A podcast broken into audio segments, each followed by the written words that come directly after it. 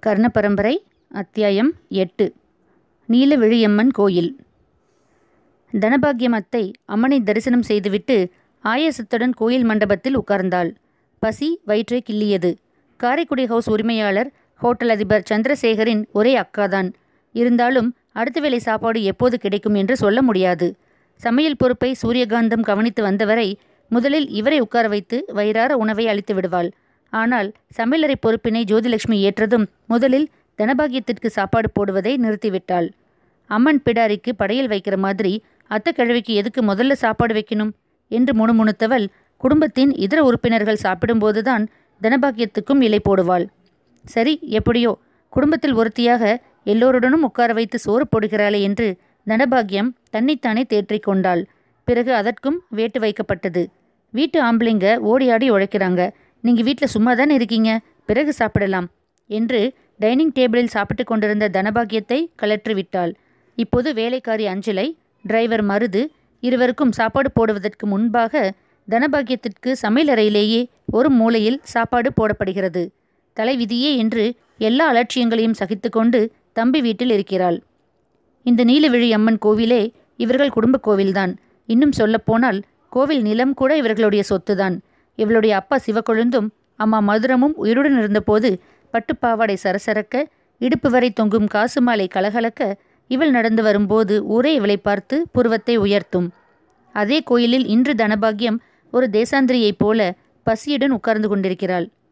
எங்கிருந்தோ வந்த சிறுக்கிகள் எல்லாம் இவள் வீட்டில் நாட்டாமை புரிய அந்த வீட்டிலேயே பிறந்து அருமையாக வளர்ந்த தன்னை இன்று கண்டும் காணாததும் போல இருக்கும் தம்பி சந்திரசேகரின் மீது ஆத்திரம் பொங்கி வந்தது தனபாகியத்துக்கு சந்திரசேகரும் ஒரு காலத்தில் இவள் மீது எவ்வளவு ஆசை வைத்திருந்தான்? இருவருமே அவர்களுடைய பெற்றோருக்கு அருமைதான். தனபாக்கியம் ஒரு மகாராணியைப் போலத்தான் வளர்ந்தாள். கல்யாணம் முடிந்து புருஷன் வீட்டுக்கு போனது வரை எல்லா சிறப்புகளும் இவளுக்கு உரிமையாக இருந்தன. கணவனை எழுந்து போக்கிடம் இல்லாமல் மீண்டும் காரைக்குடி ஹவுஸுக்கு வந்தவுடன் நிலைமை தழகீழாக மாறிவிட்டது.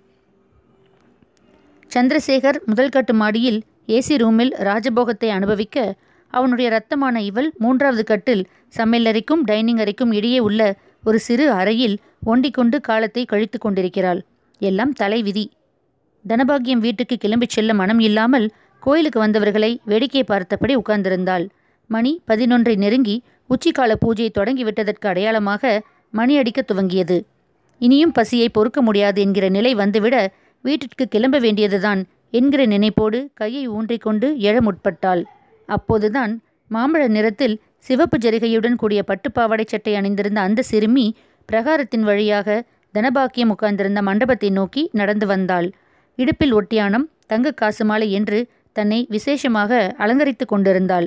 தனபாக்கியத்தின் அருகில் வந்தவள் தனது அர்ச்சனை கூடையிலிருந்து இரண்டு வாழைப்பழங்களை எடுத்து அவளிடம் நீட்டினாள். சாப்பிடுங்க பாட்டி ரொம்ப பசியா இருக்கீங்க போல இருக்கே தனபாக்கியம் உண்மையிலேயே நெகிழ்ந்துதான் போனாள். ஊர் பெயர் தெரியாத இந்த பெண் எவ்வளவு கரிசனத்துடன் இவள் பசியார பழங்களை தருகிறாள். அவளை பார்த்து புன்னகைத்தபடி வாழைப்பழங்களை பெற்றுக்கொண்டாள் தனபாக்கியம். நீ யார் வீட்டு பொண்ணும்மா? கேள்வி கேட்டபடி பழங்களை உரித்து சாப்பிட ஆரம்பித்தாள். என தெரியல? அந்த சிறுமி தனபாக்கியத்தை கிண்டலாக பார்த்தாள். தெரியலையே நான் இப்பத்தானே உன்னை முதல் தடவையாக பார்க்குறேன். இதுக்கு முன்னாடி நான் உன்னை பார்த்ததே இல்லையே தனபாக்கியம் வியப்புடன் சொன்னாள். என் பெயரை சொன்னால் உங்களுக்கு தெரியும்னு நினைக்கிறேன் அந்த சிறுமி கலகலவென்று சிரித்தாள். தனபாக்கியத்துக்கு ஆச்சரியமாக இருந்தது. பார்த்தால் பணக்கார வீட்டு பெண் போல இருக்கிறாள். ஆனால் முன்பின் அறிமுகம் இல்லாத இவளிடம் மிகவும் நெருங்கியவள் போல பேசுகிறாளே. ஒருவேளை மனநிலை பாதிக்கப்பட்டவளாக இருக்குமோ? உன் பெயர் என்னம்மா? தனபாகியம் குழைவுடன் கேட்டாள். சொன்னா அதிர்ச்சியடைய மாட்டீங்களே. அந்த சிறுமி எதிர்கேள்வி கேட்டாள். இந்த பெண் பைத்தியமாகத்தான் இருக்க வேண்டும். பெயரை கேட்டால் எதை எதையோ உளறுகிறதே. அவள் பெயரை கேட்டு இவள் ஏன் அதிர்ச்சி அடைய வேண்டும்? தனபாகியம் மெதுவாக எழுந்து நின்றாள். கிளம்புவதற்காக எத்தனித்த போது அந்த சிறுமி அவளது கையை பற்றி தடுத்து நிறுத்தினாள். பாட்டி பெயரை கேட்டுட்டு பேசாம கிளம்பி போனா எப்படி? என் பெயர் என்னன்னு தெரிஞ்சிட்டு போங்க. மீண்டும் கலகலவென சிரித்தாள் அந்த சிறுமி. தனபாக்கியத்துக்கு எரிச்சல் உண்டானது. ஏதோ பசியாறுவதற்கு வாழைப்பழம் கொடுத்தாளே என்று பரிவுடன் பேசினால் லூசுத்தனமாக நடந்து கொள்கிறதே. என்ன பேர்? சொல்லித் தொலை நான் வீட்டுக்கு போகணும் தனபாக்கியம் சொன்னாள். உங்களுக்கு தெரிஞ்ச பேர் தான். மீண்டும் அந்த சிறுமி கலகலவென்று சிரிக்க இந்த முறை தனபாக்கியத்துக்கு கோபம் அதிகமாகிவிட்டது. வயிற்றில் பசி வேறு சித்திரவதை செய்ய தன்னை பற்றியிருந்த அந்த சிறுமியின் கையை தட்டிவிட்டபடி நடக்கத் துவங்கினாள். பைத்தியம் என்றபடி இரண்டு அடிதான் நடந்திருப்பாள் தனபாகியம் ருஷியேந்திரி அதுதான் என் பேரு. இந்த முறை சிரிக்காமல் சற்று விரைப்புடன் சொன்னால் அந்த சிறுமி. தனபாக்கியத்தின் ரத்தம் உறைந்து போனது. திடுக்கிட்டு அந்த சிறுமியை திரும்பி பார்த்தாள். ருஷியேந்திரி மீண்டும் தனது பெயரை அழுத்தம் கொடுத்து உச்சரித்த அந்த சிறுமி கையில் அர்ச்சனை கூடையை எடுத்துக்கொண்டு சிரித்தபடி பிரகாரத்தில் ஓடி மறைந்தாள். அவளது கொலுசு சத்தம் இன்னும் தனபாக்கியத்தின் காதுகளில் ஒழித்து கொண்டுதான் இருந்தது. தனபாக்கியத்தின் கண்கள் இருட்டி கொண்டு வந்தன. கால்கள் வலுவிழக்க தட்டு தடுமாறியபடி மீண்டும் தான் அதுவரை உட்கார்ந்திருந்த மண்டபத்திற்கே வந்தவள் அதிர்ச்சியுடன் அந்த சிறுமி சென்ற திசையை வெறித்தபடி உட்கார்ந்து விட்டாள். ருஷியேந்திரி இதுவா அந்த சிறுமியின் பெயர்?